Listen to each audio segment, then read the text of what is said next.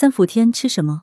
这几道食疗方清热解暑、理气健脾。三伏天除了要防中暑，防寒湿也很讲究。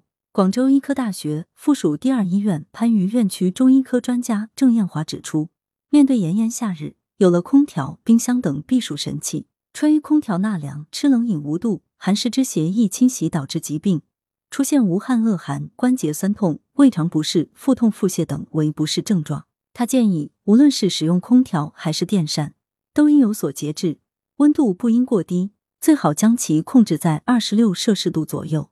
而且不能直吹头面部和关节部位，吃冷饮、水果、凉拌菜亦不可毫无节制，尤其是小孩和老人。同时，还可趁着三伏天这个好天时，最适宜温补阳气。正所谓冬病夏治，在三伏天的时候，可利用艾灸、桑拿、熏蒸等方式治疗一些寒性的疾病，是能够在很大程度上把体内的寒气去除掉，能够很好的使人体内的阴阳得到平衡，也能够预防人旧的疾病反复发作。不过，郑艳华也指出，这些治疗方法并非人人适用，都要根据个人体质，需要在治疗前做好咨询，不可偏听偏信、盲目操作。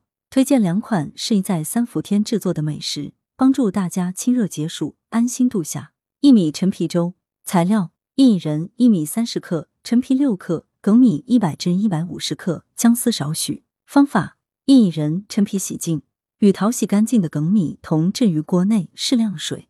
先用大火煮沸，再用小火微熬，待粳米酥烂成粥，加入姜丝可食用。功效：陈皮性温，有理气健脾、燥湿化痰的功效。薏米能利水渗湿、健脾止泻，炒黄使用祛湿效果更佳。此粥能健脾开胃、理气化湿，适合大多数人（孕妇除外）夏季饮用。夏枯草瘦肉汤材料：夏枯草十五克，瘦肉一百二十克，陈皮五克，精盐、姜丝适量。